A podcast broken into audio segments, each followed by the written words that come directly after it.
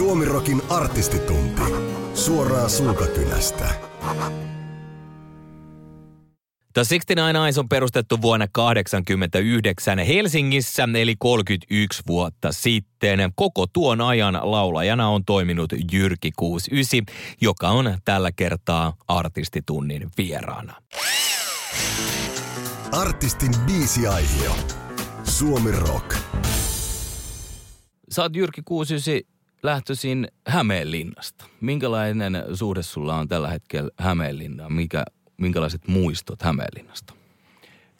Mä aina tässä vaiheessa kerron, että mä oon syntynyt, haluan tämän tähdentää. Eli tämä varmaan vastaa tuohon kysymykseenkin. Mä oon syntynyt Helsingissä ja sitten aloittanut koulunkäynnin täällä, mutta sitten oli, muutettiin Hämeenlinnaa, josta mä sitten kävin kaikki koulut loppujen lopuksi ja pääsin ylioppilaaksi. Ja tota, ähm, sehän edelleen, nyt mun mielestä Hämeellä on ollut aika paitsiossa tässä pitkän aikaa, mutta silloin kun mä, olen, mä vielä asuin siellä, niin siellä oli monta juttua ja, ja mitä sieltä tulee, niin tota, äh, mä kävin, kävin Hämeenlän Lyseo, josta, josta on niin kuin Jean Sibelius on kuuluisin oppilas varmasti, Eino Leino ja tietysti sitten Irvin Goodman ja, ja nyt – edesmennyt Veksi Salmi oli sitten näitä niin kuin Hämeenlinnan hahmoja, jotka sitten oli niin kuin, ö, sama, samoissa, samoissa niin kuin, samoilla paikoilla, samoissa kouluissa tuli sitten oltua. Ja tota, yksi tärkeä juttu, siitä, siinä oli, siinä oli Hämeenlinnassa oli semmoisia juttuja, että siitä, a, a, sieltä oli ensinnäkin he, tosi lyhyt matka Helsinkiin. Eli siinä vaiheessa, kun mä sitten niin kuin, ö, koin tarpeelliseksi ruveta hengaan takas taas stadissa. Eli, eli silloin kun lepakko, lepakos rupesi olemaan keikkoja ja muuta, niin sit mä olin sen ikäinen, että mä pystyin hyppää junaa ja tuleen lepakon keikoille 80-luvun puolesvälissä. Ja sitten Kaivopuistossa Elmu järjesti legendaarisia keikkoja kanssa. Mä kävin niissä. Siellä oli niin sen hetken kovimpia bändejä, Smack, Bergynt, Knights of Iguana. Tämmöisiä niin kuin – 80-luvun suomalaisia rock and roll ikoneita, joiden vaikutus kuuluu 69 Eyesissa ja on, on ollut niitä meidän innoittajia, sitten kotimaisia innoittajia toki. Eli tota, Hämeenlinnassa kävin skooleen, mutta sitten mä kävin to, tosi, tosi niin kuin Helsingissä niin paljon kuin mahdollista. Ja sitten Hämeenlinnassa oli vielä semmoinen juttu, että siellä oli tämmöinen paikallisen elävän musiikin yhdistyksen järjestämä kerran kesässä ilmaiskeikka, jonka nimi oli Ämy-festari. Ja se on yhä edelleen. Ja se oli semmoinen, koska se oli undergroundi, niin se oli sellainen festari, siellä oli muutama tuhat ihmistä, mutta siellä oli niin kuin Suomen 80-luvun puolesvälissä, Suomen kaikki sen hetken kovimmat hardcore punk-bändit. Et siellä oli Terveet kädet ja Rattus, Kaos, Pyhät nuket – tällaista. Ja sitten siellä oli myös sit niin näitä muita, että siellä oli kyllä Smack, Smackin keikan näin, että se oli niin kuin todella räjäytti tajunnan. Ja sitten kun tämä tapahtuma oli, se oli kesäkuun alussa, niin se kaupunki oli täynnä niin kuin punkkareita ja, ja, ja tota niin, punkkigimmoja ja tämmöistä kaikkea mielenkiintoista. Niin kyllä se sitten oli niin kuin, koen olleen niin oikeassa ajassa, oikeassa paikassa oikeaan aikaan, että, että kaikki vaikutti kaikkeen – koulut oli hyviä, kulttuuritarjonta oli siellä hyvää, opet oli hyviä ja sitten se mahdollisti sen, että mä sitten pystyin ää, sit suuntautuun kaikkeen sellaiseen, joka mua kiinnosti, eli tota niin, sarjakuvat ja kulttielokuvat ja sitten rock and roll. 69 Eyes on saanut alkunsa vuonna 1989. Silloin ei enää ollut lokaatio Hämeenlinna, vaan Helsinki. Eli 31 vuotta sitten. Millaisia muistoja sulla on Jyrki 69 noilta alkuajoilta? Mä muutin Hämeenlinnasta Helsinkiin sitten heti kun pääsin, eli kun lukio loppui ja mä pääsin Helsingin yliopistoon opiskelemaan. Ja tota, eka vuosi se tarkoitti ehkä lähinnä sitä, että, että mä olin Tavastialla kaikilla keikoilla – mitkä mua kiinnosti, niitä oli tosi paljon ihan oikeasti niin kuin melkein joka ilta. Jos ei ollut keikkaa, sitten Tavastian yläkerrassa oli semmoinen rockklubi kuin Backstage. Ja tota, siellä sitten oli niin kuin kovia DJitä, jotka soitti sitten Ramonesia ja New York Dollsia ja Hanoiroksia. Eli, eli jos mä en ollut Tavastialla, niin mä olin sen yläkerrassa sitten. Ja näissä paikoissa pyöri ihmisiä, jotka näytti siltä, kun ne soittaisi rockbändissä. Ja siltä mäkin sitten näytin. Jossain vaiheessa muista aina joko bändis itse soittelevat tuli kysyä, että hei, soitaksi jotain, tuut sä, haluatko tulla kokeilemaan, me pistä, ollaan bändiä pistämässä pystyyn. Tai sitten hyvännäköiset gimmat kysyivät, että mikä sun bändi on. Ja sitten se oli tosi ankea, kun ei ollut bändiä. En mä ole oikeastaan edes ajatellut. Että totta kai mulla oli musiikillista taustaa, että mä olin soitellut soit, pianoa ja kitaraakin harjoitellut siinä vaiheessa, kun Stray Cats tuli, niin oli pakko yrittää opetella kitaraa, että se oli sen verran inspiroivaa. Mutta tota, ei, en mä ole sitä suunnitellut sen kummemmin, mutta se oli ankeeta, kun ei ollut sitä bändiä ja sitten varmaan mon, moni, monta niin kuin, no tuntuu, että tilanteet valuu käsistä, kun sit oli niin hämeentynyt, kun joku kaunis kimma tulee kysyä, että missä bändissä skulaat. Sitten mä oon niin kuin, että öö, ei, ei itse asiassa mulla ei ole mitään bändiä. Sitten se meni siihen. Se oli niin kuin, se oli moga. No, sitten tota niin, mä hakeuduin sellaisten, mua kiinnosti kuitenkin tietysti olla rockari ja rock and roll jutuissa mukana. Mä olin sarjakuvapiirtäjä siinä aikana. Et mä, olin, mä olin mun lukiovuodet nysvännyt himas silleen, että mä piirsin mustavalkoisia sarjakuvia, jos oli rokkareita ja vampyyreitä ja niissä oli aina yö ja, ja nahkarotsi päällä olevia ihmisiä, ja tota, jotka, joka oli musta kiinnostavaa. Ja tota, niitä julkaistiin Suomessa Underground-lehdissä. Ja sitten oikeasti mä sain vähän silleen nimeä, että sitten kun mä täällä Helsingissä rockiklubilla kiistuu, niin joku gimma saattoi tietää, että aah, sä oot se, joka piirtää niitä. Se oli, sit mä olin niin kuin, että okei, okay, wow, nyt mä oon niin kuin joku. Mutta sitten se, se, mä ajattelin, että okei, että mä ehkä hakeudun – mä halusin hakeutua sellaisten ihmisten seuraa, jotka tekee ja jolla on bändi. Et mä voisin ehkä suunnitella ne vaikka flyereita tai, tai logoja tai piirtää jotain. Mä en ajatellut missään nimessä, että mä olisin niin kuin siinä bändissä mitenkään mukana, koska mä, mulla ei, mä en soittanut mitään. Ja tota, sit, ja mut, mut, mut jatkuvasti, kun mä olin siellä backstage-klubilla siellä Tavastian yläkerrassa tai sitten siellä alhaalla Tavastialla, niin mut tultiin kysyyn bändijuttuja. Tai, tai, ja sitten yksi kerran, mä, se oli sunnuntai, tota, mä olin siellä backstage-klubilla, niin yhtäkkiä tuli joku jäbä, joka puhui vähän silleen niin kuin savolaisittain vääntäen, että tiedäks, tietäisikö mä jotain tota, bändiä, että hän soittaa kitaraa. Ja se oli meidän kitaristi Pasi Sixtinainaisista ja musta se oli niin kuin tosi hassu, että joku tuli multa sitä kysyä. No mä hoidin jotain mun yhteyksien kautta sitä johonkin treeneihin. Muistaakseni se oli eka treenit, mihin se ei, sitä, se ei kitarat kitaristina mennyt vaan rumpalina johonkin tuttujen tyyppien bändiin kokeilemaan. Ja se, en koe, että kyllä me sen pystyy hoitaa johonkin bändi kokoonpanojen alku, alkutiloihin, mutta ei kitaristina, mutta hei kokeile, oli se rumpalina hyvä. No sitä, sit yhtäkkiä siinä oli muitakin tyyppejä ja sitten tota, siellä backstageilla hengasi yksi semmoinen jäbällä oli todella iso fleda. Se oli, se oli siis tuperat, meillä oli aina tuperatut fledat ja pitkät ja mustat. No onko mä hirveästi erinäköinen nykyään, en tiedä. Mähän sanoin jo tuossa ihan alussa, että 80-luku ei loppunut. loppunut ei vieläkään. Se, niin se on välttämättä loppunut vieläkään. Niin tota, niin tota, siellä oli yksi jäbä, oli tosi pitkä fleda, anteeksi, iso fleda, siis tarkoitti sitä, että se oli tuperannut sen tosi isoksi pystyy. Ja tota, sen pöydässä oli aina niin kuin periaatteessa parhaimman näköiset gimmat, mitä siellä oli. Ja sitten mua niin kuin ärsytti, että kun, ja me mietittiin, että kuka toi niin kuin on. Ja kaiken lisäksi se jäbä oli aika kaasus. Että tavallaan niin kuin ei saanut mitään connectionia siihen tyyppiin, mutta, mutta se oli kiinnostava. No kerran se sitten niin kuin tuli jutteleen – jotain, koska me oltiin nyt varmaan nähty puoli vuotta toisiamme. Ja, ja sitten paljastui, että se soittaa kans kitaraa ja sillä olisi treenikämppä ja tota, et, et, et, ja sitten mä kelasin, että tuolla on yksi toinen jääpä tuolla toisessa. Me istuttiin hajallaan. Siellä vähän pistyi, se oli semmoinen klubi, että, että siellä oikeasti, tämä on ennen Tinderiä, mutta se oli niin kuin live-Tinder, että sun piti ottaa eri paikkoja ja oliko se niin kuin vähän lähempänä Kimmojen vessaa, että sä näit, ketä siitä kävelee ohi ja niin edelleen. Illan, illan mukaan, koska sä käynyt aika kauan, se, sun piti niin kuin tiedun, tietyn, tietyssä kellon ajassa mennä johonkin nyt puhutaan ihmisistä, jotka oli sinkkuja, että et niin kuin tavataksesi ja ehkä pystyksesi bongaamaan, onko tämä ketään kiinnostavaa tyyppiä.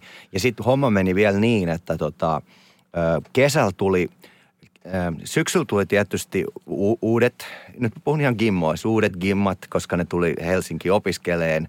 Sitten pysty, sieltä pysty, ne, ne bongas siinä. Sitten keväällä tuli taas kesätyöntekijät. Esimerkiksi sairaala työllisti usein kesätyöntekijöitä muualta Suomesta. Sitten se niinku, siinä oli semmoinen niinku vaihtuvuutta kuitenkin. Ja tota, tämä klubi tarjosi siihen niin kuin oivallisen tilaisuuden, tutustuu ihmisiin ja tietysti meihin toisiimme, että joku, joku tota, joskus sanoi, että Lepakko oli semmoinen vanhanainen internet, että siellä sä pystyt eri kulttuurisaloilla tapaan erilaisia ihmisiä. Sitten näitä tässä Tavastian yläkerras Backstage Clubilla, se oli ihan sama juttu. Näit siellä muit, muit tyyppejä. Se oli se ainoa keino, että olla vaan, sun piti olla paikan päällä. Sä et pyst, ei ollut mitään muuta keinoa. No okei, okay. nyt on sitten on yhtäkkiä, on kak, mä tiedän kaksi kitaristia, ne ei tunne vielä toisiaan. Ja sitten lopuksi tilanne oli se, että me oltiin ö, Sörnäisissä – kurvissa olevassa treenikämpässä. Mä olin siellä mukana ihan sen takia, että mulla, mulla oli varmaan pari, tota, pari semmoista jotain pientä siideripulloa mukana, että mä tulin vaan niin kuin omaksi ilokseni kuuntelee, mitä nämä soittelee nämä tyypit ja kattelee mikä tilanne. Ja, ja sitten ihan se oli se syy. Ja ehkä voisin keksiä niille, tehdä niille flyereita sun muita. No ei siellä sit, niillä mitään laulajaa ollut ja niin edelleen. No mä kokeilin ihan huvikseen ja eka biisi, mikä oli semmoinen helppo soittaa, niin oli toi Hanoi Rocksin Taxi Driver. Ja sitten mä nyt kokeilin, että miltä tämä kuulostaa ja sitten mä oon edelleen tässä. Niin kuin, että se, niin kuin, kaikki on pelkkää vahinkoa ja mä tulin vaan tekemään flyereita, mutta mä oon tässä niin kauan, kun te löydätte sen laulajan. Mutta samahan se niin kuin bändin nimellä, että sitten kun tuli kiire, että meillä oli eka keikka, Lepakossa oli yöbileet ja sinne sitten oltaisiin voitu, päästiin sinne, että joo, onko, te, onko teillä bändi, että tulkaa vaan sitten soittaa, no ekana ja tolleen. Ja sitten sitten siihen mainokseen piti saada joku nimi, no sitten laitetaan siihen The 69 Eyes, vaihdetaan sitten, kun, sitten kun homma rupeaa oikeasti pyörii vähän paremmin. 31 vuotta on noista ajoista ja melkein sama kokoonpano teillä on ollut koko ajan. Rumpali vaihtui kahden vuoden jälkeen Lotosta Jussiksi. Mikä on se yhteinen tekijä tai yhdistävä tekijä, Jyrki, sun mielestä, mikä on pitänyt teidät yhdessä?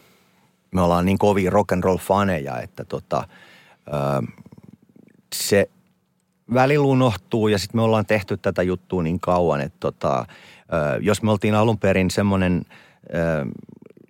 viisi jäbää, jotka, jotka tota niin, hengas yhdessä käytiin katsoon keikkoja Tavastialla ja, ja sitten sit tietysti jossain vaiheessa tuli ihmisille perheet ja niin edelleen ja emme nyt välttämättä oikeasti olla hirveästi kovastikaan tekemisissä keskenämme, mutta kyllä me niin sitten niin niin kuin tyyliin spekuloidaan uutta Marilyn Manson-levyä, että et, et tyyliin kaikkeen, että mitä dikkasit ja, tota, ja niin edelleen. Ja että et me ollaan kuitenkin musafaneja ja rakastetaan sitä rockmusaa ja niitä tiettyjä juttuja, mitkä silloin meitä yhdisti. Meillä oli varmaan, sanotaan, voisi kymmenen levyä mainita, jotka oli sellaisia, jotka, jotka, niin, jonka takia me oltiin me, samassa bändissä, jotka meistä oli niin kuin – kovimpia juttuja, mitä ikinä me oltiin niistä innostuneita ja niistä elementeistä, mitä siinä oli.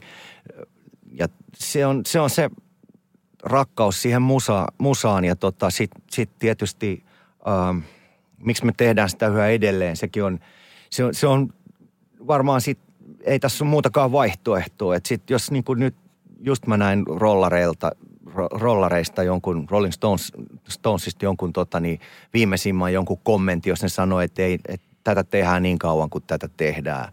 Eli tota, meiltä on aina vuosikymmenet nyt sitten jo kysytty kanssa, että mi, mitä sitten ja, mi, mi, mitä, ja kuvittelitko, että soitatte näin kauan ja niin edelleen.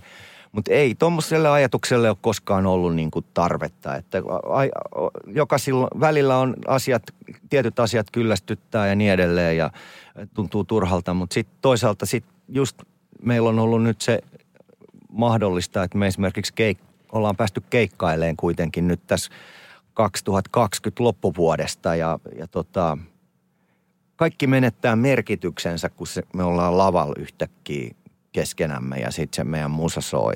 Se, se on joku juttu. Sitten sit niin kuin ei ole huole häivää ja, ja se aika pysähtyy ja, ja tota, millään ei ole mitään merkitystä, että se jollain lailla yhtäkkiä kaikki on taas jälleen kerran kristallin kirkasta. 12 levyä ja 31 vuotta. Mennään pari levyyn, eli Paris Kills 2002 oli sellainen, mikä, mikä alkoi, tai 2000-luvun alussa alkoi teillä tapahtua oikein kunnolla, ja 2004, kun Devils tuli, niin silloin jotain muuttu. Ainakin suosiossa.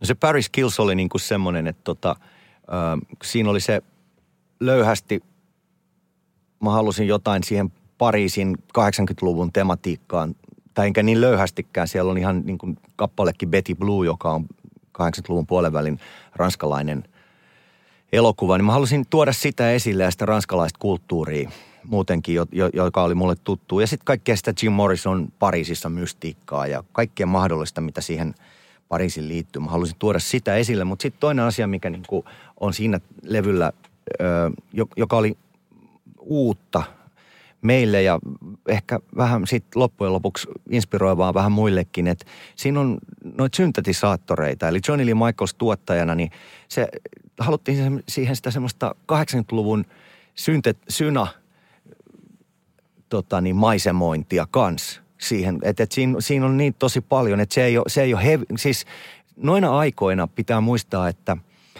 love metal oli kova juttu ja sitten Suomessa oli montakin bändiä, joiden ulkoma... Oh shit. Ei haittaa, anna mennä vaan. Niin noihin, noihin aikoihin tota niin, Suomessa love metal jyräs ja oli useampiakin tota niin, äh, bändejä, jotka varsinkin ulkomailla niputettiin samaan kastiin. Eli oli Sentenced, äh, 69 Eyes, äh, sitten oli To Die For, äh, Sharon. Tällaisia niin kuin – melo, ja Nightwish tietysti, melodisia, äh, melankolisia, tummasävytteisempiä bändejä. Niin kuin äh, maailman puhuttiin, että tämä on niin kuin tämmöinen Suomi, Suomi melometalli skene. 69 Eyes kans luettiin siihen, vaikka me nyt oltiin enemmän sit rock'n'rollia. Niin tota, me haluttiin tuoda jo, erottua tuosta kuviosta silleen, että me, se, eikä ollut koskaan oltukaan mitään heviä, vaikka meitä niin kuin, ö, sitten se herättikin hämmennystä, kun me ei oikeastaan oltu heavy-bändi. Sitten me ei oltu py- tyylipuhdas goottibändikään. Ja sitten meillä oli kuitenkin se glam rock tausta siellä, niin se, oli, se herätti suurta hämmennystä, että mistä tässä niin oikeasti, miksi meitä ei oikein voi suoranaisesti kategori- kategorisoida juuri miksikään. Saksalaiset hädissään keksi semmoisen termi kuin goth and roll, niin kuin tota, sitten kert, niin kuin luokitellakseen meidät johonkin, jos sitten oli tyylimme itse. Mutta tota, me haluttiin erottua siitä heavy, heavy melo, just sitä melometallista ja silloin sitten tuotiin noita syn, synyjä enemmän tuohon soundiin ja se koko levy on aika semmoinen enemmänkin semmoinen synasoundinen 80-lukulainen, joka sitten taas toisaalta oli ihan uutta ja freshia monenkin mielestä ja monet pitää sitä meidän parhaimpana levynä ja sitten varsinkin niin kuin Jenkeissä ne oli todella innoissaan. Ö, samaan aikaan Jenkeissä rupesi tulemaan sitten samoihin aikoihin tämä emo-musa. Ja sitten nehän nyt oli kaikesta tollasesta innoissaan ja sinne niin kuin jossain vaiheessa löysi tonkin jutun. Platinaa taisi noin molemmat, eli Devils ja Paris Kills, myydä. Ja Vuosi oli 2005, kun rundasitte jo yli sata keikkaa vuodessa ulkomailla ja sitten 2006 ensimmäinen kiertua Yhdysvalloissa. Onko se tavallaan tällainen uran hetki, kun vihdoin se portti sinne Jenkkeihin aukesi? Se oli se lähtökohta, että mä olin niin kuin ensimmäinen, ensimmäinen kun mä olin 18, niin tota, öö, muutin pois kotoa ja 19-vuotiaana lähdin ekalle kunnon ulkomaanmatkalle. Ja se oli suoraan New Yorkiin 80-luvun lopussa, jolloin siellä oli ihan sellaista kuin vanhoissa TV-sarjoissa Hill Street Bluesissa tai Fameissa tai jossain tämmöisestä pystyy näkemään, että siellä oli, siellä oli niin kuin aika rankka meininki ja silti rock and roll oli siellä vielä kova juttu, että siellä oli Ramonesit ja kumppanit, legendaariset rockiklubit ja muut. Ja tota, sitten kun mä olin siellä käynyt, niin mä kelasin, että mä haluaisin mulla ei ollut mitään musajuttuja silloin meneillään, mutta mä tajusin, että, että hetkinen, että nyt mä halusin jotain tuoda semmoista, että, täällä, että mä halusin luoda sellaisen bändi, joka olisi niin kuin, joka voisi olla vaikka sitten New Yorkista, ja jotta niin, tuoda sitä kuvioa, ja sitten se, on, se oli semmoinen inspiraatio lähde 69 naisille, ei jossain ekassa biossa ö, joka oli tietysti mun kirjoittama, mä niin kuin jotenkin oli määritellyt, että bändi toimii New Yorkin ja Helsingin välillä. Ihan tuommoista suuruuden hullu, hullua läppää, mutta se nyt oli vaan mun mielikuvitusta ja halusin sitten tuollaisia asioita hyödyntää. Sitten se unohtui pitkäksi aikaa ja sitten me niin kuin rundataan kaikkialla muualla Euroopassa ja Venäjällä, mutta ei sitten Amerikasta ollut tietoakaan. Niin sitten kun me vihdoinkin, ja mä päätin se, että Devils-levy on nyt se, että nyt niin tämä avaa meille Amerikan portit niin kuin ihan ajatus, ajatuksen tasolla, niin sitten kun me vihdoinkin sinne päästään, niin se oli semmoinen, niin kuin, että, että, että koska mä olin niin kuin hehkuttanut sitä, sitä koko kuvioa. Ja se oli meidän kuitenkin, siellä oli meidän musiikilliset juuret oli enemmän, enemmänkin niin kuin Amerikassa, Helsingissä, mutta sitten myös niin kuin amerikkalaisessa rock and rollissa. Niin sitten kun vihdoinkin pääsi sinne ja siellä oli oikeasti se yleisö ää, täysin tajus tajus sen, mikä se meidän juttu on. Että jos välillä niin kuin, ää, jotain juttuja oli vähän niin kuin lost in translation Keski-Euroopassa, niin – Jenkeissä ne täysin tajus kaikki ne ää, mun tekstit ja sitten se, mitä ehkä mä itekin, tai täsmälleen se, mitä mä itekin hain takaa. Ja se oli sitten makea juttu. Ja sitten kaiken lisäksi, kun, ne, niin kun meillä oli tuvat täynnä, että ne oli, vaikka meidän levyjä, silloin, silloin pitää vielä muistaa se, että oli sellainen maailma, että jos ei sun levyä oltu julkaistu Amerikassa, niin sitten se ehkä joku oli sitä ti, pieni kultti porukka oli tilaillut sitä, mutta sitten jos se julkaistiin Amerikassa, niin sitten sen sai niin kuin kaikki. Ihan sama juttu, että jos se meidän levyä ei oltu julkaistu Englannissa ennen Angels-levyä, eli tota, kyllä ne niin kuin skidit meidät sieltä tiesi, mutta sitten kun se tuli siellä varsinaisesti ulos, niin sitten me oltiin niin kuin jo kerrangissa ja isoimmissa noissa englantilaisissakin mediassa, joka sitten taas on semmoinen jännä juttu, että sitten taas Englannista tuli – ne kaikki musalehdet, joita koko maailma seurasi. Niin tämä on semmoinen jännä sykli, että sun pitää niin kuin ensin, mutta lähtökohta on aina se yhä edelleenkin, että sun pitää kyllä eka, vaikka nyt eletään aikaa, että sä saat musiikkis ulos missä päin maailmaa tahansa, mutta kyllä sun pitää eka se kotitontti ottaa haltuun. Se on varmasti näin. 30V-rundi teillä oli tuossa aivan hiljattain ja sekin ylsi Amerikkaan asti. Oliko siinä kanssa sellaista fiilistä, että wow, voidaanhan me vieläkin sinne mennä. Siis tässä oli käsittämätön juttu sinänsä, että me oltiin niin kuin, me oli kymmenen vuotta breikkiä, siis taukoa ennen kuin me, siis ennen kuin me oltiin Amerikassa taas uudestaan. Eli siis me oltiin 2009 viimeksi Jenkeisrundilla, nyt me oltiin sitten kymmenen vuotta myöhemmin. Me oltiin itse asiassa vuoden siellä kaksi kertaa, koska siis nyt kun me tehtiin se paluu – niin se oli niin menestyksekäs, että ne halusi meidät välittömästi takaisin ja me oli mahdollisuus se sitten tehdä. Ja yleensä puhutaan tämmöisestä, että bändillä on se oma hetkensä ja sitten jos sä sen missaat, niin sitten se oli siinä. Ja varsinkin Amerikan kohdalla meille silloin aikoinaan kymmenen vuotta sitten sanottiin sitä, että esimerkkinä käytettiin The Sounds yhtyettä ja paria muuta ruotsalaista bändiä, jotka ö, ne rundas, koska jenkit sä otat haltuun rundaamalla, että ne rundas siellä lyötä päivää. Ja sitten yhtäkkiä kun meillä tilanne vaihtui ja me ei sitten enää oltukaan menossa sinne, niin sitten meille sanottiin, että se oli sitten se Amerikka siinä.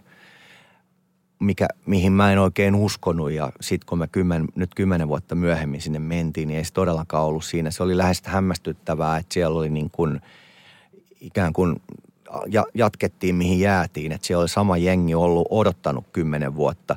Liikuttavaa kyllä, niillä oli sitten niin kuin ne levyt, mitkä tässä kymmenen vuoden välillä oli ilmestynyt, niillä oli ne kiltisti mukana ja halusi, että ne sainataan. Eli tota, nyt me ollaan sitten taas siellä ja homma pyörii niin kuin edelleen en, ennenkin siellä. Että se on, se on, on siis se joku oma tenhonsa.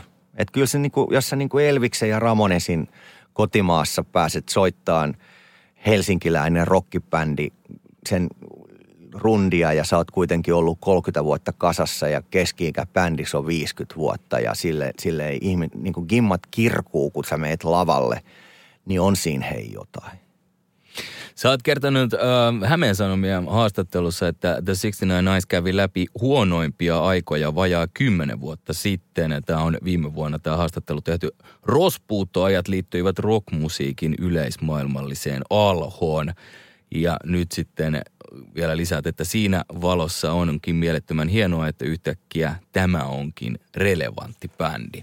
Onko rockmusiikki noussut tavallaan siitä suosta, missä se on ehkä viimeisiä vuosia, ainakin tällä jos katsoo kaupallisesti tätä skeneä? Mä en tiedä, tuleeko mitään uutta silleen, että, että ne tekijät, jotka, no rollarit ja siitä, siitä uudemmat bändit, jotka on tehnyt tota niin, juttuja, jotka on vielä tekee, niin ne on relevantteja, mutta sitten tuleeko mitään ihan täysin uutta juttua? Tarviiko sitä tulla? Mun mielestä tarviiko sitä edes tullakaan, että mä luulen, että se niin kuin semmoisen, aina odotetaan, että jostain tulee jotain uutta ja hypetetään jotain ja niin edelleen. Mä luulen, että nyt se on, sit kun se, nämä muut musastailit, rap ja kumppanit, niin kuin ne todellakin on sitä, mikä on, saa ihmiset bilettää ja hakeutuu yhteen näinä päivinä, niin kuin rockkonsertit ennen.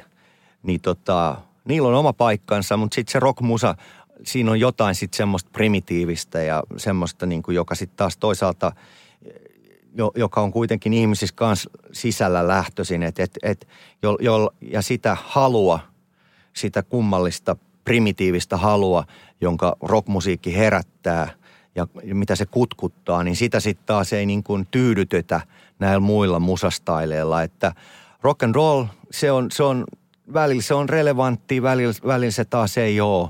Mutta sitten niin kun, kun sä sitä duunaat, niin et se, sä pystyt sitä tekemään kuitenkin ja se, se pääasia, että se on su, sun omasta mielestä relevanttia ja kyllä ne vakiojengi siellä aina on. Jos, jos et se voi yllättääkin, että jos sä et ole pitkä aikaa käynyt vaikka 69 keikalla ja sit tota, tuut sinne, niin sä voit olla ihan ihmeissä, että hetkinen, tämähän on ihan täynnä. Että et, välttämättä sä et ole niin kuin se kovi juttu mediassa juuri nyt, nyt, just nyt, mutta kyllä se rock and roll silti elää ja voi hyvin. Niin kuin tuossa jo puhuttiinkin, sä kerroit, että tulit Helsinkiin yliopistoon sitten, äh, kun Hämeenlinnasta valmistuit lukiosta. Sulla on akateeminen koulutus, filosofian maisteri, pääaineena analyyttinen kemia. Mietit sä ikinä, että sä olisit lähtenyt esimerkiksi tutkijaksi? Mulla itse asiassa kaksi akateemista loppututkintoa. Mä luin tota niin, ylemmän ammattikorkeakoulututkinnon tuossa Haagaheliassa, eli mä oon niin kuin tota toi BMA myös tuossa muutamia vuosia sitten. Tätä aina ihmetellään, että tota, varsinkin ulkomailla, että, että okei, okay, että ja se oli oikeastaan vähän erikoista silloin aikoinaan 89-luvun vaihteessa, että oli, oli yliopistolla jäbä, jonka pitäisi istua niin kuin periaatteessa baarissa, kun on rokkari. Et sehän oli se niin kuin se on se stereotyyppinen määritelmä, että se joko sä oot laval rundilla treenikämpällä äänittämässä tai sit sä oot baarissa, että mitään muuta siihen väliin ei mahdu. Sitten se herätti hämmennystä. Ulkomailla tämä, että on koulutettu, niin herättää edelleen hämmennystä. On moni muukin, ne ei vaan ole puhunut siitä, että sitten jossain vaiheessa musta nämä tiedot tiedot tuli sitten julkisuuteen. Ja se, mitä mä oon korostanut siinä, että Suomi on hieno maa, varsinkin ulkomaalaiset on siitä niin kuin ihmeissään, että me on, meille on ilmasta käydä skoleen. Et just mä sanoin, että mulla on toinenkin tota, niin maisterin tutkinto, niin se oli vaan sen takia tuossa jossain vaiheessa ö, viisi, kuusi vuotta sitten taas oli vähän hiljaisempaa – bändin kanssa, niin sitten mä kelasin, että tässä ehtii hyvin käymään istuun tuolla luennoillakin. Eli Suomessa on aina mahdollista mennä takas skooleen. Mä itse asiassa oikeasti mietin, että kun on usean, monta, pari tutkintoa tuossa tehnyt ja tuossa aikaisemmin tässä lähetyksessä kerroin, että mä jopa huvikseni kirjoitin Ranskan ylioppilaskirjoitukset. Tuossa nyt niin kuin viimeksi, se oli kolmisen vuotta sitten. Että kyllä mä koko aika itse asiassa mietin, että mihin mä seuraavaksi menisin opiskelemaan. se on vähän myös semmoinen semmoinen juttu, että kun se jää päälle, niin monet asiat kiinnostaa ja varsinkin kaikille haluaisin muistuttaa, että Suomessa on ilmasto opiskella, että jos, jos vielä mietit, mietityttää joku juttu, niin miksei hake, hakeutus sitä opiskelee. Se on mahdollista ja samalla voisit välillä vetää luurankorotsin päälle ja käydä vetää rock'n'rolliikin, jos haluaa. Sarjakuvat on myös tärkeitä sulle. Sä oot myös julkaissut teoksen vuonna 2006 Zombie Love, Vampires Ghost and 69 Eyes. Ja oot piirtänyt myös sarjakuvia Tähtivaeltajaan, myös sarjariin sekä esimerkiksi X-lehteen. Miten sä aikanaan kiinnostuit sarjakuvista? Tästä kaikesta on kiittäminen mun äitiä, joka laittoi mut kahteen erilaiseen taidepohjaiseen leikkikouluun. Eli toinen oli Tapiolas Espoossa 70-luvun alussa Ritva Laurilan musiikkileikkikoulu. Terveisiä Ritva Laurilalle, hän just täytti 80 vuotta tässä tänä kesänä. Mä olin siellä, eli sieltä tuli musiikkijuttuja. Ja sitten Töölössä oli Kyllitädin, legendaarisen Kyllitädin tämmöinen tota niin, piirustusleikkikoulu, jos mä kans olin. Eli, eli kiittäminen – Ritva Laurilalle ja Kylli Tädille, että minusta tuli tällainen kuin olen. Eli tota, ää, piirtäminen oli sitten myös kiinnostavaa sen musiikin ohessa ihan lapsesta lähtien. Ja sitten sarjakuvat tietysti ää, vei mukaansa. Tartsan oli kova ja niin edelleen. Ja tota, sitten mä rupesin yrittää opetella piirtää niitä myös itse. Ja sitten mä löysin – Suomessa on sarjakuvatoiminta ollut todella ansiokasta, että täällä on Suomen sarjakuvaseuralla on, on edelleen jo ollut semmoinen lehti kuin tota, sarjainfo, jos kerrottiin erilaisesta sarjakuvasta ja lähestyttiin sitä niin kuin taiteena. Eli, eli ää, eurooppalainen sarjakuvahan on taidettava, Ranskassa varsinkin arvostettua. Ja, tota, ja sitten amerikkalainen supersankarisarjakuva, niissä on omat, omat juttunsa ja nämä oli semmoisia varsinkin amerikkalainen supersankarisarjakuva oli semmoinen, että sitä ei oikeasti, oikeastaan Suomessa silloin julkaistu, että mä tilasin Jenkeistä suoraan niitä lehtiä 80-luvun alussa. Se oli sitä kultakautta oikeastaan Marvel-sarjakuville, joista puhun.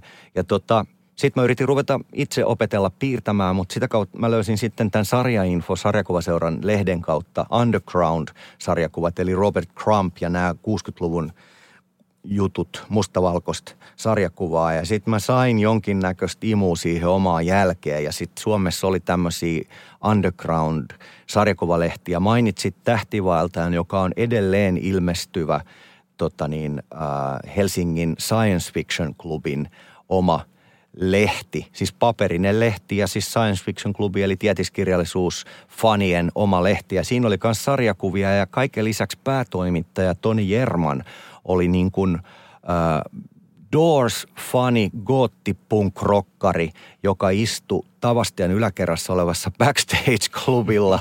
Eli sen lehden sivuilta myös löytyi Lords of the New Churchista juttua ja The Doorsista ja just sellaista informaatiota, mitä mä halusin. Sitten mä rupesin piirtämään enemmän niin kuin tota rock and roll henkisiä sarjakuvia. Ne meni läpi siinä lehdessä ja sitten niitä ruvettiin julkaiseen ja yhtäkkiä mulla oli aika moneskin lehdessä, koska mä tein oman, omalaatusta juttua, niin äh, julkaisuja. Lehdet tarkoitti siis sitä, että ympäri Suomea oli erilaisia omakustanne sarjakuvalehtiä, jossa oli eri piirtäjien – niin kuin juttuja ja sitten niin kuin nämä, ja se on vaikea ehkä kertoa, miltä se tuntui, koska silloin kaikki tiedonvälitys tuli postin kautta, että jos sä lähetit jollekin sarjakuvan ja kirjeen siinä mukana, niin saattoi mennä kuukausikin, niin tuli vastaus, että tämä oli magee, me julkaistaan tämä. Ja sitten se lehti tuli tyyliin puolen vuoden päästä ja niin edelleen. Ja, mutta sitten kuitenkin kaikki johti siihen, että sitten niin kuin, äh, mä tietysti kaiket illat koulun jälkeen, niin tota vietin – vietin himas piirtäen ja mie- kuvittelin, niin kuin, että tota, varsinkin kun nämä mun sarikset oli, oli niin kuin vampyyreistä ja rokkareista ja, ja äh, näköisistä kimmoista. Mä kuvittelin kaikkea tämmöistä, joka sitten myöhemmin kaikista tuli totta. Ja jos sä pystyt jossain näkemään, minkälaisia sarjakuvia mä oon piirtänyt tyyliin niin kuin 17 16-vuotiaana, niin yhtäkkiä se, nä, se, otti, se ne todellakin näyttää siltä, miltä The 69 Eyes näyttää näinä päivinä. Sä myös laulat semmoisessa yhtiössä kuin Musta Paraati, jota pidetään yhtenä suomalaisen goottirokin uran uurtajana. Minkälainen vaikutus tällä yhtiöllä on ollut teidän bändiin? No tämä oli niin kuin tota, todella shokeraava juttu, että tota, Mustan Paraati on siis ollut suuri vaikutus kaikki kaikkeen mahdolliseen mun tekemiseen yleensäkin. Bändi vaikutti 80-luvun alussa, tuli Helsingin lepakkoluolasta ja mä näin niistä kuvia sitten jossain rumpassa ja soundissa, sen aika siis musiikkilehdissä. Ne oli tosi makeen näköinen bändi ja sitten se musiikki oli suomen kielistä. Mä olin aina kuunnellut englanninkielistä rockia, mutta Musta Paraatin musa oli semmoista, että se, vaikka se oli suomeksi, niin se ei haitannut, se puhutteli mua silloin. Ja tota, mä en koskaan nähnyt niitä livenä, mutta se oli, se bändi teki niin kuin kaiken, mitä mä löysin, mä etin niistä. Ja sitten tietysti se musiikki oli todella mageeta. Mä en ymmärtänyt, että siinä oli aika paljon vaihtu jäsenet ja se ei ollut samat jäbät ja niin edelleen. Äh, mutta tota, silloin kun ne oli, mutta tota niin, sitten se, sit se vaan hävisi. Ja sitten sit jossain, niin kun, sit kun mä itsekin rupesin olla pyörin stadissa ja olin niin kuin vähän vanhempi, että mä pääsin näihin rockiklubeihin, niin jossain mä sitten satuin näkemään joku, joku Mustan Paratin panda oli legendaarinen peroksidiblondipäinen niin kuin näyttävä kaveri Helsingin katukuvassa ja tämmöinen niin monessakin mielessä lepakkoluolan legendaarinen hahmo. Samoin äh, Mustas Paratis myös laulu sitten jossain vaiheessa General Njassa, joka oli legendaarinen radioääni ja ne oli semmoisia, tiedätkö, ne, jokainen niistä tyypeistä siinä bändissä oli vähän semmoinen statustyyppi, että sä näit sen, että niin kuin pystyt bongaan niitä silloin tällöin ja se oli, se, te, se oli aina mageeta. No okei, se bändi oli kova juttu, teki ison vaikutuksen ja se, ne levyt oli loistavia ja ajat sitten ajat ja vuosikymmenet vieri ja sitten jossain vaiheessa tota, Mustan Paratin kitaristi Saku – sattuu olemaan joissain, nyt puhutaan ihan viime, viime vuosina, niin samoissa baareissa kuin minäkin ja sitten aina puhuttiin niitä näitä ja yhtäkkiä sitten se heitti tämmöisen kysymyksen, että tota, kiinnostaisiko sua lähteä, jos me tehtäisiin mustana paraatina uutta musaa mukaan. Ja ne oli tehnyt, mä olin nähnyt semmoisen paluukeikan, jossa oli sitten Herra Ylppö, koska Mustan paraatin alku, alkuperäinen lauleja, josta se parhaiten tunnetaan, niin Jore – on edesmennyt, niin sitten ne oli tehnyt tämmöisen keikan, jos ne soitti niitä legendabiisejä ja Herra Ylppö oli siinä laulamassa. Se oli todella hyvä. Ja Ylpön kanssa tekivät jotain musaa ja keikkoja ja sitten tuli taas hiljasta. Sitten seuraava, seuraava muutaman vuoden päästä, niin sitten yhtäkkiä Saku kysyy multa, että halusiko mä lähteä mukaan. Ja sitten mä niin kuin, mä yhden illasta mietin ja yritin tehdä kovasti hiessä sanoja, että osaanko mä tehdä suomeksi sanoja. Ja sitten yritin niin kuin oikeasti kuulostella, että miltä kuulostaisin, jos mä laulaisin Mustan Paratin biisejä suomeksi ja yleensä, että onko mulle semmoista ääntä. No eihän mulla oikeastaan oo ja sitten jotenkin me päädyttiin, tehdään jo, kokeillaan. Te, tehtiin, tehtiin demo, muutama biisi. Mä tein englanniksi ja ihan omalla tyylilläni, mutta se niiden musa, se kuulosti, se kuulostaa vaan aina mustalta paratilta. se on sille erikoista, että ne ei niin kuin – yritä kuulostaa mustalta paraatilta, mutta kun ne jäbät tekee musaa, niin se kuulostaa mustalta paraatilta.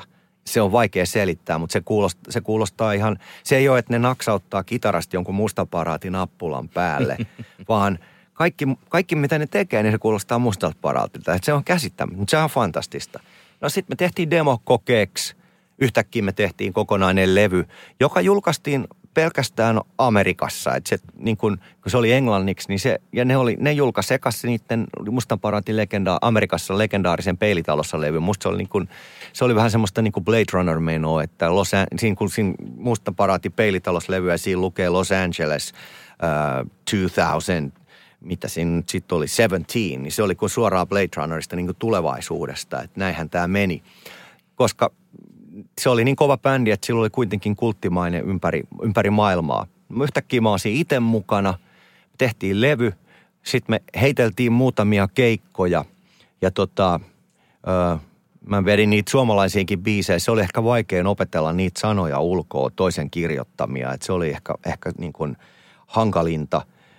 Se oli mageeta, mutta se oli niin kuin jotenkin, se oli silleen niin kuin, se oli vähän sellaista virtuaalitodellisuusfiilistä, että kun mä Skidinä kuuntelin mustaa paraattia luureista, niin totta kai mä niin kuin kuvittelin, että mä oon mukana siinä bändissä, niin kuin vaikka mä olin vaikka siinä varjobasistina tai jotain, kun mä dikkasin siitä niin paljon ja eläydyin siihen musaan. Sitten yhtäkkiä mä oon oikeasti siinä lavalla ja sitten niin se soi se musa mun ympärillä. Mä olin ihan äimänä, että miten tässä nyt näin kävi.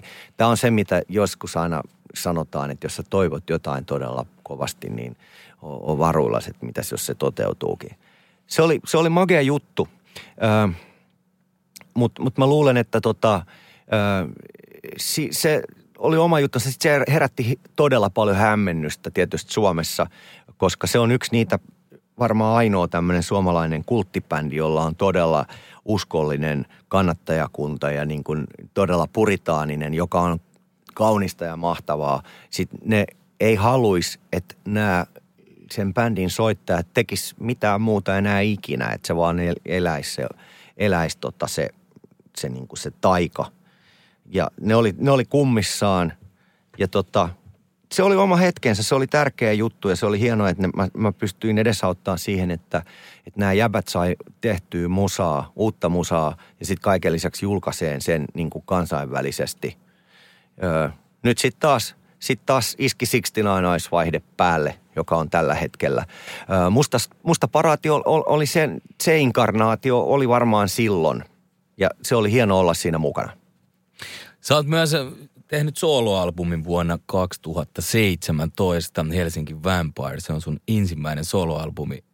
Onko mahdollista, että on tulossa lisää? No nytten maailman ensi ilta tässä olkoon, kerrottakoon, että mulla tulee toinen soloalbumi, jonka mä oon tässä työstänyt korona-aikoina ihan tota niin, omaksi ilokseni ja tota, se tulee joskus ensi vuonna – varmaan vuoden päästä ulos, vaikka se melkein on valmiina. Ja tässä ekassa soloalbumissa oli semmoinen idea, että me oltiin Johnny Lee Michaelsin kanssa tehty tosi kauan 69 Nice musaa ja sitten me kelattiin, mutta niin Johnny ei päässyt toteuttaa niitä kaikkia musiikillisia ambitioitaan, mitä silloin niin pöytälaatikot täynnä kaikkea musaa, niin kun me ajateltiin, että tehdään Kimpas kaksi joku juttu. Eli mun eka soololevy Helsinki Vampire on – on, täysin Johnny Lee Michaelsin tekemää. Kaikki, kaikki soittimet, kaikki on sen soittamia ja tuottamia ja kirjoittamia. Ja se oli pöytälaatikko täynnä niin kuin kaiken näköisiä biisejä. Ja sitten se niin kuin niitä antoi mulle, että voisiko tähän, keksit sä tähän jotain, keksit sä tähän jotain. Ja sitten me tehtiin sen siltä pohjalta ja öö, se on, se on niin kuin – siinä, siinä on tarpeeksi sitä ainakin kosketin soittimia, koska se, sehän oli aina se, että Johnny Lee on kosketin soittajana, olisi enemmänkin niitä halunnut aina siksi naismusaa, mutta koska me ollaan kitara rock and roll bändi, niin se sitten ää, ei oikein, se ei sitten aina niin kuin ihan, jo, niitä jouduttiin aina riisumaan, mutta tässä levyllä sitten Johnny Lee Michaels pääsee todella vauhtiin ja niin kuin, ää, loistamaan, vaikka se nyt mun nimellä onkin. No, nyt tässä sitten taas uusi levy on ollut tekeillä ja se on sitten taas, siinä on taas ihan erilainen konsepti. Eli, eli tota, siinä on jokainen biisi on eri kirjoittajan ja tuottajan tekemä, mutta silti se on yhtenäinen. Mutta mä kerron siitä sitten myöhemmin, mutta voi niin kun kerrottakoon se, että se on tulos, mutta se tulee ensi vuonna. Eka sinkku saattaisi tulla jo tänä vuonna, mä en ole ihan, ei olla ihan vielä päätetty. Mutta se on, se on semmoinen, että se tulee oleen todella ää, yllättävä yllättävä tota, niin varmaan monella tavalla. Siinä on aika kovia muita tekijöitä. Mahtavaa sitä odotellessa. Ähm, otetaan tähän loppuun vähän luonnosta asiaa. Jyrki Kuusisi, mitä sulle merkkaa luonto? Jos nyt nämä ajat, mitä tänä vuonna on tässä ollut, niin äh, jos niistä jotain äh, kenties muutosta ja positiivista muutosta – on tullut ihmisille, niin mä luulen, että paitsi se semmoinen oravan pyörä kiire loppu aika monellakin, toivottavasti mahdollisimman monella ja sitten on ollut aikaa tutustua itseensä.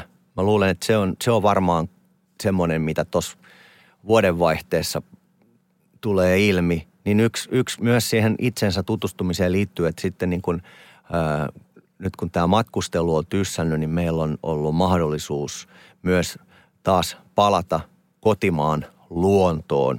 Monet on sen tehnyt, jo, jollei jopa kaikki. Tavalla tai toisella. Oli se sitten vaan lähipuisto tai sitten ihan oikeasti ää, meidän suomalainen luonto.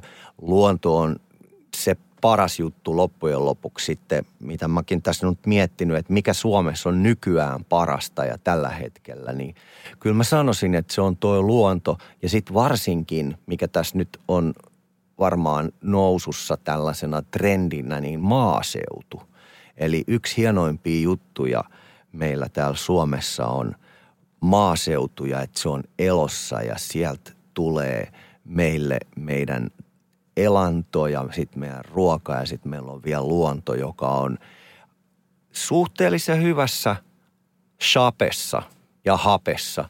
Että et tota, se on onneksi tehnyt tämmöisen comebackin varmaan mahdollisimman monelle tänä vuonna, että me opitaan arvostaa sitä ja sitten pystytään myös dikkailemaan ja nauttia ja sitten pitää sitä paremmassa huo, niin kuin kuosissa yhä edelleen. Mutta mut, nyt jos multa joku kysyisi, että mikä on parasta, parasta Suomessa, niin kyllä mä sanoisin, että tämä meidän maaseutu, että näinä aikoina, niin kyllä se niin kuin jotenkin nousee tuolta, että se on hieno asia. Kaikki, mitä siihen liittyy. Ihmiset ää, ja luonto ja koko sit me, meidän Suomen sydän on siellä. Kiitos Jyrki 69. Suomirokin artistitunti. Artistilauteilla. Ilman simmareita. Artistitunnilla viikon vieras esittelee myös viisi kappaletta omasta tuotannostaan, jotka on itse valinnut. Ja seuraavaksi kuullaan Jyrki Kuusysin kappalevalinnat. Suomirokin artistitunti. Artisti levylautasella. Mitä tänään syötäisiin? Joo, tämä on looginen aloitus tälle eeppiselle spektaakkelille, jota tässä nyt sitten käydään läpi. Ja tota, ö, hommahan menee niin, että 80-luku ei päättynyt, vuosi vaihtui 1990, vaan 80-luku jatku vielä muutaman vuoden pitempään. Se on ihan selkeästi, kun katsot, mitä levyjä tuli, Guns N' Roses Use Your Illusion, se tuli 90-luvun siinä alkupuolella ja niin edelleen. Ehkä 80-luku saattoi toisaalta päättyä siihen, kun kaikilla sit oli se Nirvanan menestyslevy hallussa, mutta kyllä se sitten jatkui joissain piireissä ja e, ethän se nyt niitä, kukaan heittänyt niitä leopardirotseja saman tien roskikseen, kun vuosi vaihtui, vaan 80-luku jatkui. Ja yksi juttu, mikä siihen, meidän bändi aloitti 80-luvulla vuot, niin kuin viimeisenä vuotena, 89, ja yksi juttu, mikä sitten oli tämmöinen kuvio siinä vuosikymmenten 80-90-luvun vaihteessa, niin oli, oli tota iltaelämä Helsingissä ja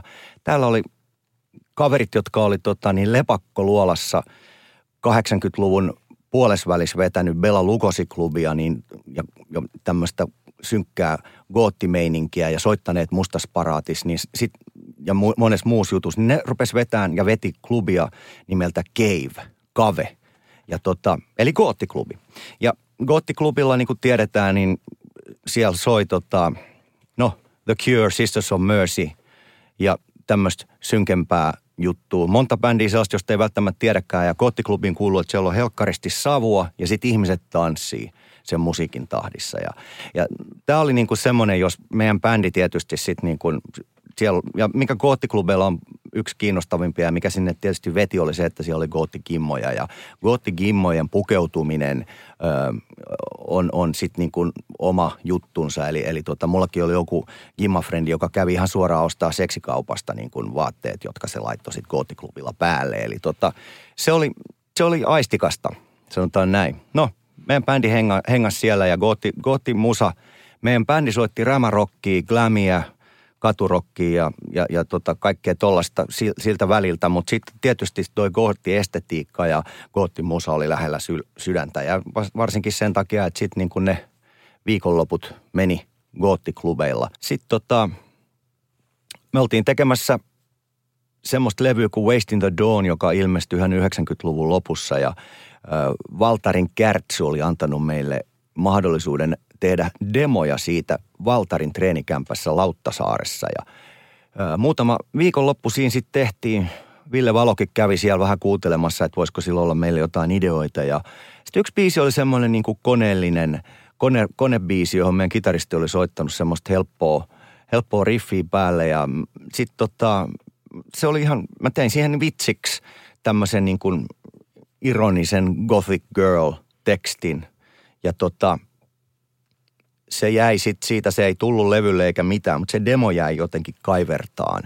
Ja tota, sitten kun me suunniteltiin seuraavaa levyä tässä, me, tästä, tämä Waste in the Dawn oli sellainen levy, että se tota, koko, koko levy ja sitten varsinkin se saman niminen single, niin se oli semmoinen, joka sitten, jos me onnistuttiin sen verran hyvin, että sitten multikansallinen Roadrunner Records, legendaarinen, jossa oli sillä hetkellä Typo Negative ja Sepultura ja sitten tota Fear Factory ja niin tämmöisiä bändejä, niin tota, tietysti Slipknot tuli kans just silloin. Me oltiin sitten, päästiin sille levyyhtiölle ja sitten meillä oli ar- tarkoitus tehdä niin kuin niille ensimmäinen levy ja ja tota, tämä vanha hupailu, Gothic Girl hupailu, se jäi niin kuin sitten kaivertaa. Ja sitten sit tota, mä olin jotenkin, me oltiin aina puhuttu Johnny Lee Michaelsista, joka oli tota, me oltiin käyty sen keikoilla, sehän, sehän, hänestähän oli enemmän niin kuin, ö, hänellä oli enemmän suosikin kansia hallus kuin Michael Monroella, eli tota, ö, muistaakseni Johnny Lee Michaels oli yhdeksän kertaa ollut suosikin kannessa. Ja hän oli niin kuin teini-idoli, glam-rockari, Helsingistä ja makea tyyppi, mutta täysin kadonnut yhtäkkiä. Ja jossa, jossa me oltiin aina puhuttu, että me oltiin kuultu, että se oli tuottanut jotain 22 pistepirkkoa. Että sehän voisi olla kiinnostava tyyppi, että varmaan ainakin tajuisi meidän jutuja. Sitten me sattumalta törmättiin siihen tuossa jossain Annankadun yöelämässä ja tota, sitten mä sovin, että mä, mä toimitan sille tämän jotain uutta matskua. Ja se oli, se oli ihan kasetti, jossa oli tämä Gothic Girl hupailubiisi. Että eikö tästä voisi tehdä, kun hänellä oli niin kuin, äh, tiedettiin, että hän on niin kuin kosketin soittaja ja sitten niin kuin, äh, konemusiikki oli sellainen juttu, minkä hän hallitsi, että voisiko tästä tehdä jotain. Ja sitten tota, sit mä annoin sen kasetin sille, jotain, jotain puhuttiin asioista, että kiinnostaisiko häntä lähteä meidän bändin tuottajaksi, äänittäjäksi, levyn tekijäksi ja niin edelleen. Ja sitten ei kuulunut mitään. Sitten mä soitin hänelle, että tota, odot, varmaan meni viikko, voi olla kaksikin, että, että mikäs meno, että kuuntelit sä sitä, että mikä tilanne. Sanoin, että ei siinä kyllä oikeastaan hänestä ollut yhtään mitään siinä biisissä. Mä niin ihmettelin, että oot sä nyt ihan varma. Mutta, ja sitten tota, sit mä jankutin sitä niin kauan, että me loppujen lopuksi me päädyttiin niin kuin – ikään kuin kokeilemaan, voidaanko me tehdä hänen kanssa mitään musiikkia, niin tehkeen tämä Gothic Girl-biisi ja sitten pari muuta. Siihen niin kuin, niin kuin testi, tuleeko tästä mitään ja mil, miltä se kuulostaisi. Ja tota, sehän sitten onnistui sen verran hyvin, tämä varsinainen Gothic Girl-biisin tekeminen Johnny Lee Michaelsin kanssa, että tota, sitten siinä vaiheessa, kun se oli valmis, niin välittömästi ryhdyttiin tekemään meidän seuraavaa levyä. Gothic Girl kappaleena on semmoinen, että 69 Eyes Musa ei ollut soinut radiossa vielä tohon mennessä. Me oltiin oltu kymmenen vuotta kasassa, mutta meidän kappaleet oli satunnaisesti soitettu radiossa sitten, kun oli haastattelu ja me, meidät oltiin otettu niin kuin sinne armosta sitten, että teiltäkin tuli uusi levy ja soitatte tämmöistä rock'n'rollia ja se oli tosi, nämä kymmenen vuotta oltiin semmoinen niin kuin outolintu koko suomalaisessa ja musa, musaskenessä. Gothic Girl-biisi kun tuli, niin yhtäkkiä se sitten rupesi soi, soimaan niin kuin radioissa ja tota, eka kerta silleen niin kuin, ä, ilman, että siellä oli haastattelu tai jotain. Et siitä tuli semmoinen sen hetken ä, hitti meidän mittapuulla radiokanavilla ja sitten kun se single ilmestyi, niin sepäs myikin kultaa – joka oli sitten niin kuin, että et siis single tarkoittaa sitä, että se tuli CD ulos ja siinä oli niin kuin kaksi biisiä. Siinä oli aika hienot kannet ja niitä sai sitten niin kuin, ö, levykaupoista ostaa ja ihmiset osti niitä niin paljon ö, yhtäkkiä siinä keväänä ö, vuosi 2000, että tota, se myi kultaa ennen kuin meidän seuraava levy oli edes tullut ja meillä oli kultalevyjuhlatkin siinä ennen kuin se – varsinainen albumi oli tullut ja tota, tai samoihin aikoihin siinä kesällä. Että se oli niin kuin, se muutti kaiken. Suo, Kuokka ja Suomirokin artisti Jussi raapasee pintaa syvemmältä. Suomirokin artistitunti.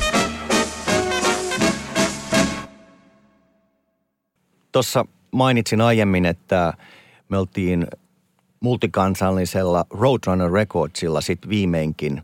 Eli meidän levyjä sai myös sitten kansainvälisesti. Ja Waste in the Dawn edellinen albumi oli jo siellä tullut ja me oltiin Saksassa rundailtu ja Saksa ja Eurooppa oli avautunut suomalaisille bändeille oikein rytinällä äh, himin ansiosta ja totta kai sitten se ovi pysyi sen verran auki, että mekin livahdettiin siitä sinne ja sitten yhtäkkiä niin kun, siitä tuli ihan arkipäivää, että tota, et, et on Suomessa keikat, mutta sitten on Euroopassa rundit. Ja tota, tämä biisi, Brandon Lee, totta kai viittaa legendaariseen edesmenneeseen näyttelijään Bruce Leein poikaan Brandon Leehin ja sitten tietysti hänen Crow-elokuvaansa, joka on tämmöinen The Crow-elokuva. Jos et ole sitä nähnyt, niin kannattaa ehdottomasti katsella varsinkin, varsinkin nyt tässä syksyllä se on, ja milloin vaan se on tenhoava. Se on, se on, siinä on jotain sellaista onnistunutta. Se on, se on myös niin kuin, se on tämmöinen merkkipaalu, miksei rock and roll kulttuurissa, goottikulttuurissa, kaikessa. Siinä, siinä on aika monta juttua, mi, mi, mi, mit, mitkä siinä on toimii. Ja tota, totta kai tämä, se oli kiehtova ja sitten mä niin kuin jotenkin sit kappaleen musiik, musiikki oli sellaista, että siinä oli semmoista niin kuin, ö, toivoa, mutta siis myö, myös semmoista melankoliaa ja sitten tämä Brandon Leen hahmo – joka kuoli tämän elokuvan kuvausten aikana tapaturmallisesti. Eli, eli ampumiskohtauksessa, jossa häntä ammutaan yhtäkkiä niin kuin olikin kovat piipussa ja näyttelijä kuoli siinä kesken kohtauksen. Kuitenkin elokuva saatiin tehtyä loppuun. Ja sitten mitä se, mitä se elokuva edustaa, mikä sen symboliikka on, sitten mitä Brandolin hahmo edustaa, niin niissä oli jotain sellaista, että mä halusin ikuistaa sen kappaleeseen.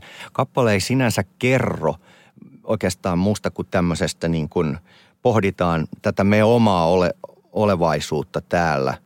Brandon Lee on ihan kiinnostava symboli sit siihen niin kuin reflektoida niitä laskuja ja nousuja, mitä tässä, mitä tässä eletään. Ja tota, sitten kun me saatiin tämä levy valmiiksi, niin tota, ö, meidän Roadrunner Recordsin – levypomo kuuli tämän levy ja se sanoi, että hei, tässä on tämä sinkku, tästä tulee kaikista suurin biisi tällä levyllä. Ja se oli semmoinen, jota kukaan meistä, se oli vähän niin kuin, se oli se kasibiisi siellä levyllä. Kasibiisi on yleensä semmoinen, niin kuin, että jos sä teet 12 biisin levyn, niin kahdeksantena on ehkä semmoinen niin kuin hyvä, hyvä levy. Niin kuin on, on, ennen kuin tehtiin kokonaisia levyjä, niin, niin, niin tämmöinen rock and roll pohjalta, niin siellä oli ne sinkut ja sitten siellä oli niin kuin levybiisit. Niin tämä, tämä oli alun perin tämmöinen levybiisi, mutta sitten niin kuin kansainvälinen tota, niin Sikariporras nosti tämän tämmöiseksi, että hei, tämä on se sinkku, tästä tehdään tota, videot ja muut. Ja niin me sitten tehtiin ja sitten tämä oli kans niin kuin, jos Gothic Girl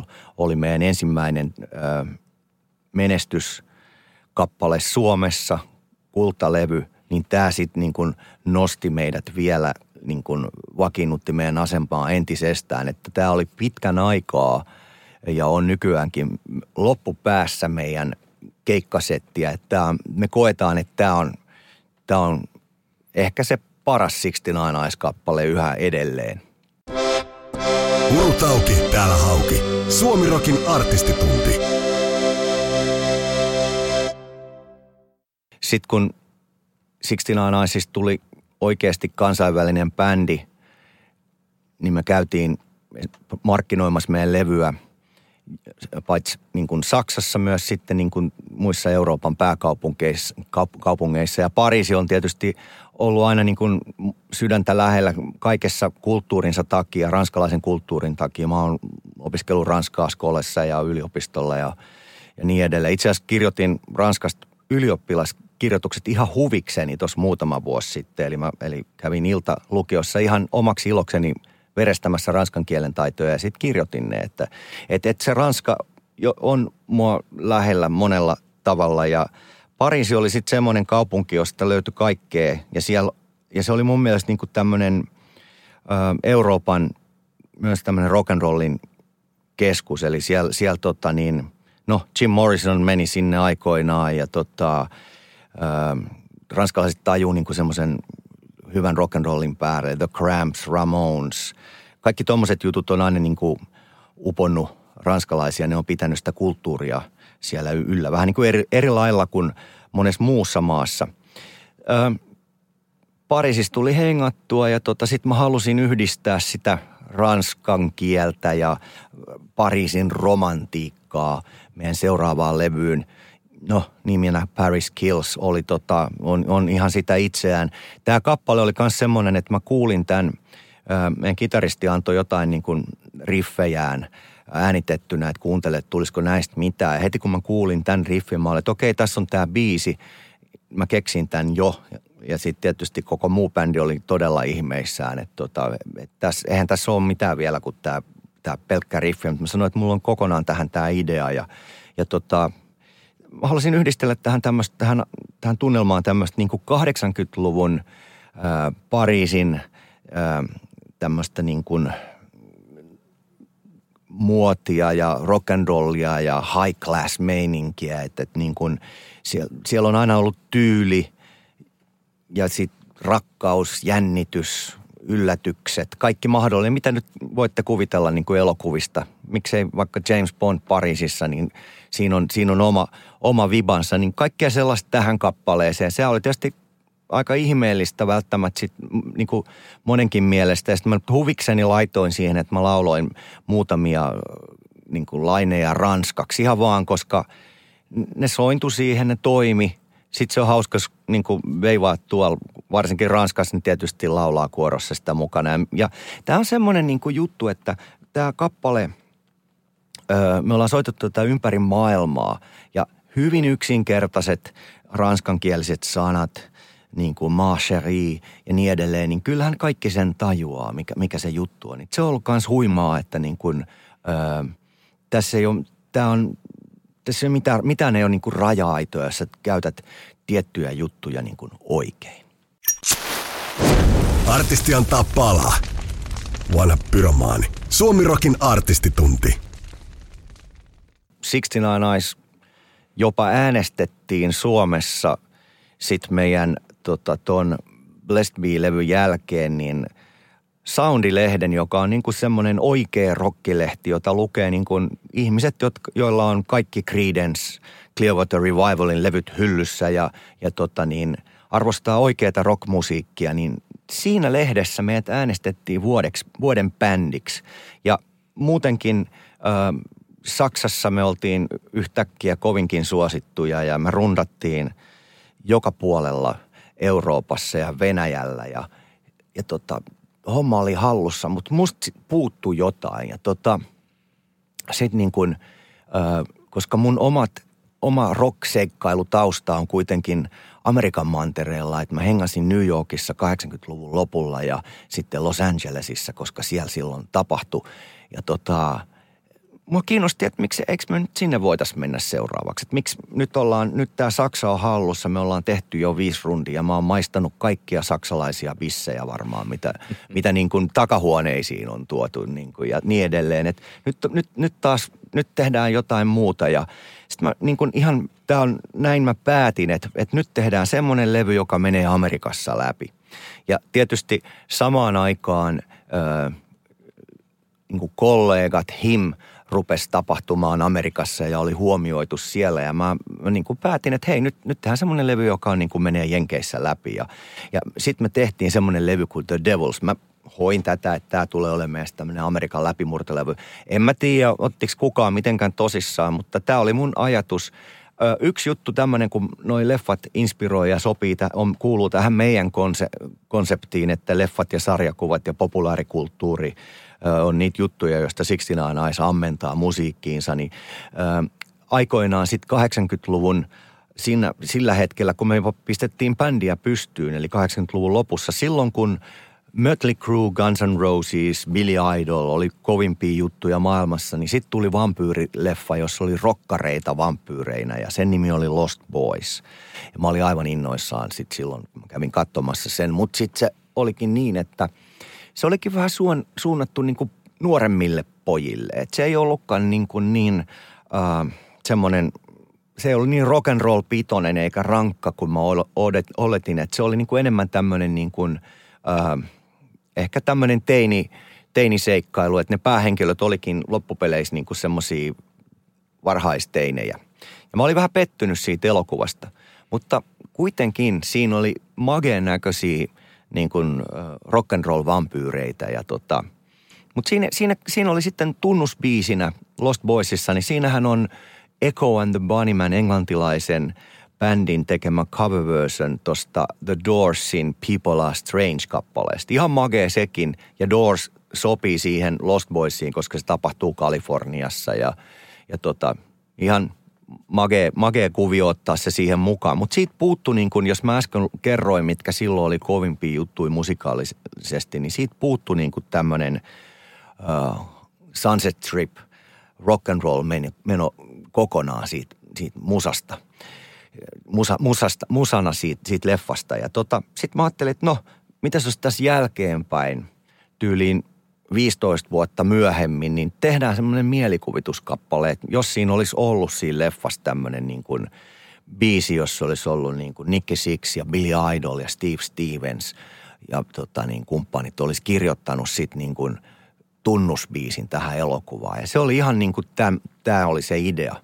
Eli Lost Boys-kappale oli niin kuin tehty 15 vuotta myöhemmin Lost Boys-elokuvan tunnusbiisiksi. Ihan, ihan vaan tällä idealla. Ja tota, sitten me tehtiin sen biisi. Levyyhtiö ei pidä, pitänyt siitä ajatuksesta ollenkaan. Saksan levyyhtiö vielä oli e, itse asiassa todella kiukkunen. Meillä oli, ei ollut enää Roadrunner Records, vaan meillä oli silloin saksalainen tota niin, Virgin Emi levyyhtiö. Ne sanoi, että se elokuva on huono, että kuinka te voitte tehdä tästä niin kuin – edes, mikä järki tässä jutussa on. Ja ne ehdotti oikeasti sillä hetkellä, että voitaisiko me tehdä jotain Ramsteinin biisiä englanniksi. Tämän jälkeen, kun me oltiin koko levy tehty ja sitä hiottu ja niin edelleen, ja sitten me, sit me oltiin niin kuin, että tästä on tämä Lost Boys, että tämä tulee räjäyttää potin. Niin sitten tuli, että no, se leffa on huono. Mites jos tekisitte vielä Ram, Ramsteinia englanniksi?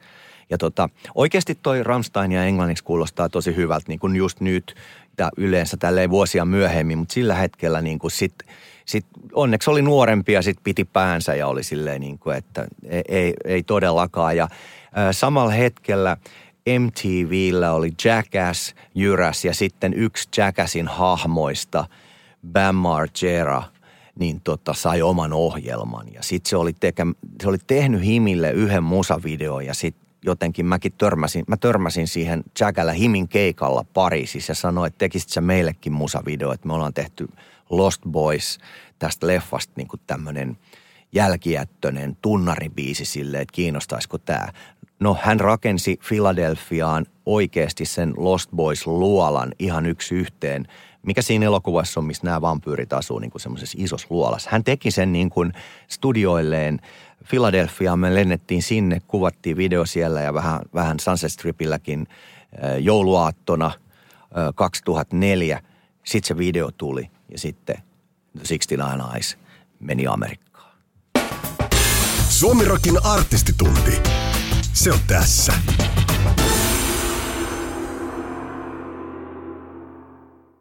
Sixty Nine Eyes oli sitä Amerikassakin rundannut yhtäkkiä jo niin monta kertaa, että tota – Öö, no, no tämä on ehkä vähän vitsi, mutta tuli, että kaikki strippiklubitkin oli ympäri mannerta sitten täydellistä tullut nähtyä.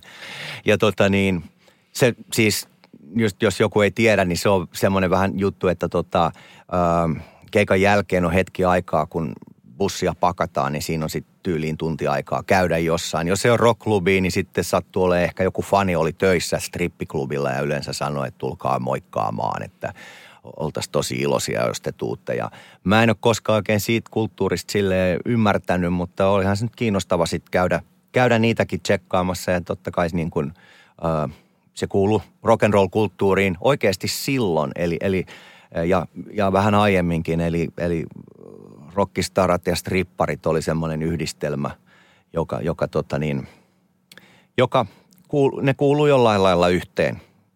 Ehkä nykyään sitten onko räppärit korvannut ja rockistarat. En tiedä. Mutta joka tapauksessa Amerikka tuli tutuksi ja tota, se todella sitten oli niin kuin,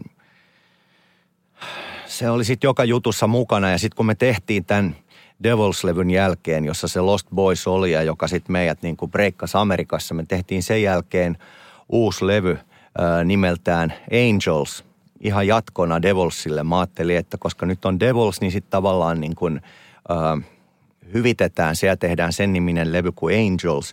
Ja tota, siihen sitten tota, sen pääbiisi, joka levyllä on ehkä se pää, pääkappale, niin sitten tota, ja, tai suurin hitti tai eniten soitettu, tai, le, tai biisi, josta se levy ainakin tunnetaan, niin on Never Say Die, joka sitten oli semmoinen ultimaattinen Amerikan huipennus. Nyt puhutaan vuodesta ö, 2007, niin tota, ultimaattinen Amerikan huipennus 69 Icelle, eli, eli tota, biisi, biisi tota, se, kaikki meidän musiikki yleensä, niin jos niissä on joku semmoinen, jos, jos, jos niissä on vähän semmoisia synkempiä sävyjä ja to, to, toki niin kuin suomalaista melankoliaa sitten tämmöisessä niin kuin, äh, glam rockissa mukana ja sitten jotain mun ääni varmaan tuosta goottia ja sitten sitä toista – semmoista myös melankoli, suomalaista melankoliaa siihen, niin sitten kuitenkin niissä, niissä, ne ei ole oikeasti mitenkään